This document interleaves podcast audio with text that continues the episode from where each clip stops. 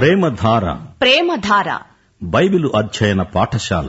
శ్రోతలకు స్వాగతం. కీర్తనల గంధం భక్తిభావ ప్రబోధం. కీర్తనల గంధం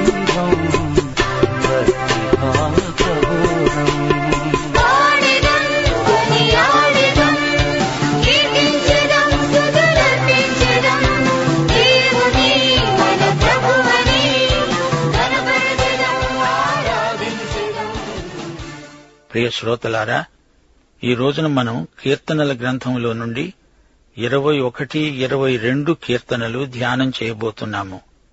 ఇరవై ఒకటో కీర్తన యేసుక్రీస్తు ఆరోహణమును చూపుతుంది. ఈ కీర్తన కూడా మెస్సియాను గూర్చినదే. ఈ కీర్తనలో పేర్కొనబడిన రాజు యేసుక్రీస్తే.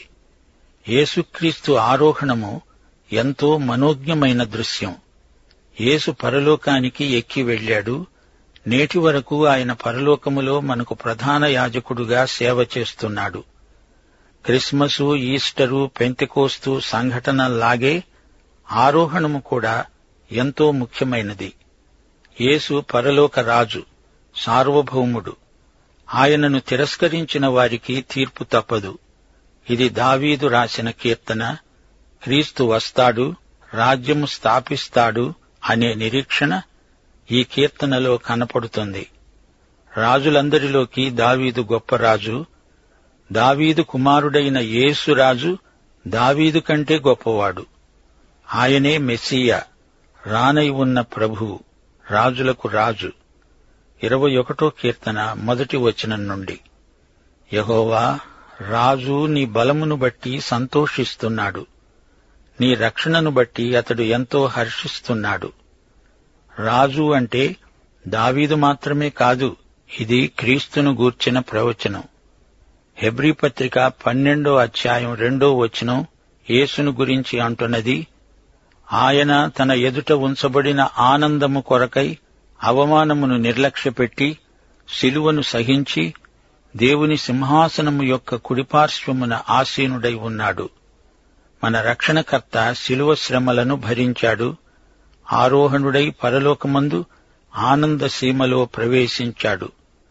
మన ప్రభువు ఆరోహణుడు. హెబ్రీ పత్రిక ఏడో అధ్యాయం ఇరవై ఐదో వచనం ఈయన తన ద్వారా దేవుని వద్దకు వచ్చేవారి పక్షమున విజ్ఞాపనము చేయడానికి నిరంతరము జీవిస్తున్నాడు. గనుక వారిని సంపూర్ణముగా రక్షించడానికి శక్తిమంతుడై ఉన్నాడు. ఈయనే ప్రభు అయిన క్రీస్తు. రెండో వచనం. అతని మనోభీష్టం నీవు సఫలం చేస్తున్నావు. అతని పెదవులలో నుండి వచ్చిన ప్రార్థనను నీవు మానక అంగీకరిస్తున్నావు. యోహాను సువార్త పదిహేడో అధ్యాయం పదకొండో వచనం. మహాప్రార్థన చేస్తూ యేసు ప్రభు అన్నాడు తండ్రి నీ కుమారుడు నిన్ను మహిమపరచునట్లు నీ కుమారుణ్ణి మహిమపరచు. యేసు ఆరోహణమైనప్పుడు ఆ విధంగా ఆయన మహిమపరచబడ్డాడు. యేసు ప్రార్థన నెరవేరింది.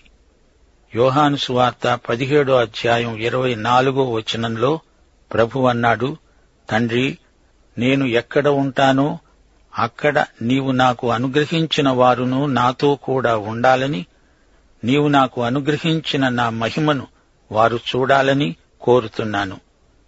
జగత్తు పునాది వేయబడకమునుపే నీవు నన్ను ప్రేమించావు. ఈ ప్రార్థన కూడా త్వరలో నెరవేరుతుంది. మనమంతా ఆయనతో కూడా పరలోకంలో సదాకాలం ఉండిపోతాము. నాలుగో వచనం. ఆయుష్షు నిమ్మని అతడు నిన్ను వరము అడుగగా నీవు దానిని అతనికి అనుగ్రహించి ఉన్నావు. సదాకాలము నిలిచే దీర్ఘాయువు నీవు దయచేసి ఉన్నావు. నీ రక్షణ వలన అతనికి గొప్ప మహిమ కలిగింది. గౌరవ ప్రభావములను నీవు అతనికి ధరింపచేసి ఉన్నావు. నిత్యము ఆశీర్వాదకారకుడుగా ఉండునట్లు నీవు అతణ్ణి నియమించి ఉన్నావు. నీ సన్నిధిలో సంతోషముతో అతణ్ణి ఉల్లసింపచేసి ఉన్నావు. శ్రోతలు గమనించండి యేసుప్రభు ఈ లోకానికి వచ్చి అనేకులకు ప్రతిగా తన ప్రాణాన్ని మన విమోచన క్రయంగా అర్పించాడు. ఆయన పొందిన శిలువ శ్రమలు వర్ణనాతీతమైనవి. గెచ్చిమనేలో ఆయన వేదనామయుడై ప్రార్థిస్తూ రక్తస్వేదం కార్చాడు. కీర్తనలు నూట రెండు వచనాలు ఇరవై మూడు ఇరవై నాలుగు. నేను ప్రయాణం చేస్తూ ఉండగా ఆయన నా బలము కృంగచేశాడు నేను ఇలాగు మనవి చేశాను. నా దేవా నా దినముల మధ్యను నన్ను కొనిపోవద్దు. నీ సంవత్సరాలు తరతరాలు ఉంటాయి. యేసు ప్రభువు ముప్పై మూడున్నర సంవత్సరాలు ఇహలోకమందు జీవించాడు. ఆయన చనిపోయినప్పుడు యువకుడు లూకాసు వార్త ఇరవై రెండో అధ్యాయం నలభై రెండో వచనంలో ప్రభువు ప్రార్థించాడు. తండ్రి ఈ గిన్నె నా వద్ద నుండి తొలగించడం నీ చిత్తమైతే తొలగించు. అయినా నా ఇష్టం కాదు నీ చిత్తమే సిద్ధించునుగాక హెబ్రీ పత్రిక ఐదో అధ్యాయం ఏడో వచనంలో చెప్పబడినట్లు శరీరధారి అయి ఉన్న దినాలలో మహారోదనముతో కన్నీళ్ళతో తనను మరణము నుండి రక్షించగలవానికి ప్రార్థనలను యాచనలను సమర్పించి భయభక్తులు కలిగి ఉన్నందున ఆయన అంగీకరించబడ్డాడు. ఎలా అంగీకరించబడ్డాడు? శిలువ మీద చనిపోయినందుచేత పునరుత్డై ఆరోహణమైనప్పుడు అంగీకరించబడ్డాడు. నీ రక్షణ వలన అతనికి గొప్ప మహిమ కలిగింది. ఏడు నుండి తొమ్మిదో వచనం వరకు. ఏలయనగా రాజు యహోవాయందు నమ్మిక ఉంచుతున్నాడు. సర్వోన్నతుని కృపచేత అతడు కదలకుండా నిలుస్తాడు. నీ హస్తము నీ శత్రువులందరినీ చిక్కించుకుంటుంది. నీ దక్షిణ హస్తము నిన్ను ద్వేషించే వారిని చిక్కించుకుంటుంది. నీవు ప్రత్యక్షమైనప్పుడు వారు అగ్నిగుండము వలె అవుతారు. అగ్ని వారిని దహిస్తుంది. ప్రియ శ్రోతలు గమనించండి యేసుక్రీస్తు మన రక్షకుడు తీర్పరి కూడా. క్రీస్తును తిరస్కరించిన వారికి నిత్య శిక్ష తప్పదు. అగ్నిగుండం నిత్యత్వంలో అట్టివారి కోసం కాచుకొని ఉంది. పదో వచనం. భూమి మీద ఉండకుండా వారి గర్భఫలమును నీవు నాశనం చేస్తావు. నరులలో ఉండకుండా వారి సంతానాన్ని నశింపచేస్తావు. వారు నీకు కీడు చేయవలనని ఉద్దేశించారు. దురుపాయం పన్నారు కాని దానిని కొనసాగించలేకపోయారు. నీవు వారిని వెనుకకు త్రిప్పివేస్తావు. నీ వింటి నారులను బిగించి వారిని ముఖం మీద కొడతావు. యహోవా నీ బలమును బట్టి నిన్ను హెచ్చించుకో. మేము గానం చేస్తూ నీ పరాక్రమాన్ని కీర్తిస్తాము. ప్రియ శ్రోతలు వింటున్నారా? యేసు శిలువను సహించాడు. పరలోక మహిమ దృష్ట్యా ఆయన శ్రమలను భరించాడు. ఇక్కడి శిలువధారి అక్కడ మకుటధారిగా కనపడుతున్నాడు. తన ప్రజల పక్షాన విజ్ఞాపన చేస్తున్నాడు. దేవుని కుడిపార్శ్వమున కూర్చొని ఉన్నాడు. ఈ రోజున ప్రభువు పరలోక సింహాసనముపై నుండి ఇక్కడ ఉన్న మనల్ను ఆనందింపచేస్తున్నాడు. యేసు ప్రభువు ఈ లోకంలో ఉండగా సైతాను అడుగడుగున ఆయనను ఎదుర్కొన్నాడు. ప్రకటన పన్నెండో అధ్యాయంలోని ఘటసర్పం సైతానే. ఈ ఘటసర్పం శిశువును అనగా యేసుక్రీస్తును మింగివేయాలని చూచింది. గర్భిణీ స్త్రీ అనగా ఇస్రాయేలు జాతి. అయితే యేసుక్రీస్తు ఆరోహణమయ్యాడు సింహాసనాసీనుడై ఉన్నాడు. ఈ కీర్తనలో తీర్పును గురించి తేటగా వర్ణించబడింది. రెండు తెస్సలోని పత్రిక మొదటి అధ్యాయం ఏడు ఎనిమిది వచనాలు. ప్రభువైన యేసు తన ప్రభావమును కనపరిచే దూతలతో కూడా పరలోకములో నుండి అగ్నిజ్వాలలో ప్రత్యక్షమై దేవుని ఎరుగని వారికి మన ప్రభువైన యేసు సువార్తకు లోబడని వారికి ప్రతిదండన చేసేటప్పుడు మిమ్మను శ్రమపరిచే వారికి శ్రమ శ్రమ పొందుతున్న మీకు మాతో కూడా విశ్రాంతి అనుగ్రహించడం దేవునికి న్యాయమే. ఆ దినమున తన పరిశుద్ధులయందు మహిమపరచబడడానికి విశ్వసించిన వారందరూ ప్రశంసించబడడానికి ప్రభువు వచ్చినప్పుడు అట్టివారు ఆయన సముఖము నుండి ఆయన ప్రభావమందలి మహిమ నుండి పారదోలబడి నిత్యనాశనమనే దండన పొందుతారు. ఇరవై ఒకటో కీర్తన ఆరోహణ కీర్తన యేసుక్రీస్తునందు మనకందరికీ ఈ రోజున మహిమాన్వితమైన కృప అనుగ్రహించబడింది. దేవునికి స్తోత్రం. ఇప్పుడు మనము ఇరవై రెండో కీర్తనలోకి వస్తున్నాము. ఈ కీర్తన పవిత్ర భూమి లాంటిది. ఇది శిలువ కీర్తన. ఈ కీర్తన ఆదికాండం ఇరవై రెండో అధ్యాయంతో యషయా గ్రంథం యాభై మూడో అధ్యాయంతో సరిపోలుతుంది. యేసు శిలువ శ్రమలు ఈ కీర్తనలో వర్ణించబడ్డాయి. సువార్తల్లో యేసు శిలువ వేత ఒక చరిత్రగా వర్ణించబడింది. గాని ఇక్కడ శిలువ వేయబడిన యేసు యొక్క మానసిక స్థితి చిత్రించబడింది. శిలువ మీద యేసు ప్రభు ఈ కీర్తన అంతా పాడాడు. యేసుక్రీస్తు యొక్క శిలువవేత సమయంలో ఆయన పడిన మనోవేదన ఈ కీర్తనలో వర్ణించబడింది. లోక పాపాల నిమిత్తం ఆయన శిలువ మీద చనిపోతున్నాడు. ఆకాశానికి భూమికి మధ్య వేలాడుతున్నాడు. ఆయన పరలోకానికి ఇహలోకానికి నిచ్చెన అయ్యాడు. రెండు కొరింతి ఐదో అధ్యాయం ఇరవై ఒకటో వచనం. మనము ఆయన యందు దేవుని నీతి అగునట్లు పాపమెరుగని ఆయనను మన కోసం పాపముగా చేశాడు. ఒకటి పేతుడు రెండో అధ్యాయం ఇరవై నాలుగో వచనం. మనము పాపముల విషయమై చనిపోయి నీతి విషయమై జీవించున్నట్లు ఆయన తానే తన శరీరమందు మన పాపాలను మ్రాను మీద మోసుకున్నాడు. ఆయన పొందిన గాయాల చేత మీరు స్వస్థత నొందారు. ఇప్పుడు ఇరవై రెండో కీర్తన మొదటి వచనం నుండి. యేసు శిలువపై నుండి ఆక్రందన చేస్తున్నాడు. నా దేవా నా దేవా నీవు నన్నేల విడనాడావు. నన్ను రక్షింపక నా ఆర్తధ్వని వినక నీవేల దూరముగా ఉన్నావు. యేసు ప్రభు శిలువ మీద ఒంటరితనాన్ని అనుభవించాడు. తన దేవుడు తన తండ్రి తనను చేయి విడిచాడు. మానవుడుగా యేసు పొందిన బాధ ఎంతో తీవ్రమైనది. ఆయన లోకపాపమును మోసుకొని పోయే దేవుని గొర్రెపిల్ల. హెబ్రీ పత్రిక రెండో అధ్యాయం తొమ్మిదో వచనం ఈ సందర్భంలో మనము గమనించాలి. దేవుని కృప వలన ఆయన ప్రతి మనుష్యుని కొరకు మరణము అనుభవించున్నట్లు దూతల కంటే కొంచెము తక్కువ వాడుగా చేయబడిన యేసు మరణము పొందినందున మహిమా ప్రభావములతో కిరీటము ధరించిన వానిగా ఆయనను చూస్తున్నాము. హెబ్రీ పత్రిక రెండో అధ్యాయం పద్నాలుగో వచనం మరణము యొక్క బలము గలవానిని అనగా అపవాదిని మరణము ద్వారా నశింపచేయడానికి ఆయన రక్తమాంసాలలో పాలివాడయ్యాడు. ఆయన ఎంతమాత్రమును దేవదూతల స్వభావమును ధరించుకొనక అబ్రహాము సంతాన స్వభావమును ధరించుకొని ఉన్నాడు. తాను శోధింపబడి శ్రమ పొందాడు గనుక శోధింపబడే వారికి సహాయం చేయగలవాడై ఉన్నాడు. యోహాను సువార్త ఎనిమిదవ అధ్యాయం ఇరవై తొమ్మిదో వచనంలో ప్రభు అన్నాడు నన్ను పంపినవాడు నాకు తోడై ఉన్నాడు. ఆయనకిష్టమైన కార్యము నేనెల్లప్పుడూ చేస్తాను గనుక ఆయన నన్ను ఒంటరిగా విడిచిపెట్టలేదు. అయితే ఇక్కడ శిలువ మీద దేవుడు తనను చేయి విడిచాడు.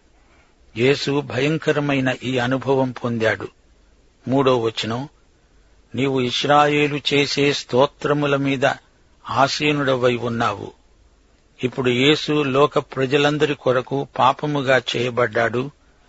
యోహాను సువార్త పదహారో అధ్యాయం ముప్పై రెండో వచనంలో ప్రభువే స్వయంగా చెప్పాడు ఇదిగో మీలో ప్రతివాడు ఎవని ఇంటికి వాడు చెదరిపోయి నన్ను ఒంటరిగా విడిచిపెట్టే ఘడియ వస్తున్నది అది వచ్చే ఉన్నది. అయితే తండ్రి నాతో ఉన్నాడు గనుక నేను ఒంటరిగా లేను. యేసును సిపాయులు బంధించినప్పుడు పిలాతు యేసును కొరడాలతో కొట్టించినప్పుడు ఆయన శరీరంలోనికి శిలువ మేకులు దిగగొట్టినప్పుడు తండ్రి ఆయనతో ఉన్నాడు. గాని శిలువ మీద చివరి మూడు గంటలు దేవుడాయనను విడిచాడు. యషయా యాభై మూడో అధ్యాయం పదో వచనం ఆయనను నలగగొట్టడం యహోవాకు ఇష్టమైంది. దేవుడు ఎట్టి ఘోరపాపినైనా విడిచిపెట్టడు. అయితే మన కొరకై పాపముగా చేయబడిన యేసును దేవుడు విడిచిపెట్టవలసి వచ్చింది. యేసు ప్రభువు తీవ్రమైన వేదన చేత ఆ కేక వేశాడు. తండ్రి ఎడబాటు సహించలేకపోయాడు. ఆయన దౌర్జన్యము నొందాడు. బాధింపబడినా ఆయన నోరు తెరవలేదు. వధకు తేబడే గొర్రెపిల్ల బొత్సు కత్తిరించే వాని ఎదుట గొర్రె మౌనముగా ఉండునట్లు ఆయన నోరు తెరవలేదు. గాని దేవుడు తనను విడిచిపెట్టినప్పుడు ఆ బాధ భరించలేక నా దేవా నా దేవా నన్నెందుకు చేయి విడిచావు అంటూ కేక పెట్టాడు. ఆ కేకకు రాళ్ళు సహితం బ్రద్దలయ్యాయి. సృష్టికర్త శ్రమ పడుతున్నాడు. మానవునికి అది భరించరాని బాధ. ఆరో వచనం నేను నరుడను కాను నేను పురుగును. నరుల చేత నిందించబడినవాడను ప్రజల చేత తృణీకరించబడినవాడను సింహమై గర్జించాడు ఇక్కడ నేను పురుగును అంటున్నాడు. ఆయన తృణీకరించబడినవాడయ్యాడు మనుష్యుల వలన విసర్జించబడినవాడు వ్యసనాక్రాంతుడు. వ్యాధిని అనుభవించినవాడు. మనుష్యులు చూడనొల్లని వాడయ్యాడు. నేను పురుగును అంటున్నాడు. ఎంతో తగ్గించబడ్డాడు. ఈయనే యషయా మొదటి అధ్యాయం పద్దెనిమిదో వచనంలో ఏమన్నాడు? మీ పాపములు రక్తము వలె ఎర్రనివైనను అవి హిమము వలె తెల్లబడతాయి. కెంపు వలె ఎర్రనివైనా అవి గొర్రె బొత్సు వలె తెల్లనివవుతాయి. ఆయన రక్తము మన పాపాలను కడిగివేయగలదు. యేసు రక్తము ప్రతి పాపము నుండి మనల్ని పవిత్రులనుగా చేస్తుంది. ఏడు ఎనిమిది వచనాలు.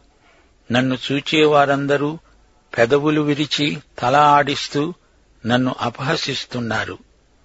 యహోవా మీద నీ భారము మోపు ఆయన వానిని విడిపిస్తాడేమో అతడు ఆయనకు ఇష్టుడు గదా ఆయన అతన్ని తప్పిస్తాడేమో అన్నారు. యేసుక్రీస్తు సిలువ వేయబడుతుండగా అది చూస్తూ పరిసయ్యులు అపహసించారు. మతైసు వార్త ఇరవై ఏడో అధ్యాయం ముప్పై ఆరో వచనం. వారు అక్కడ కూర్చుండి ఆయనకు కావలి ఉన్నారు.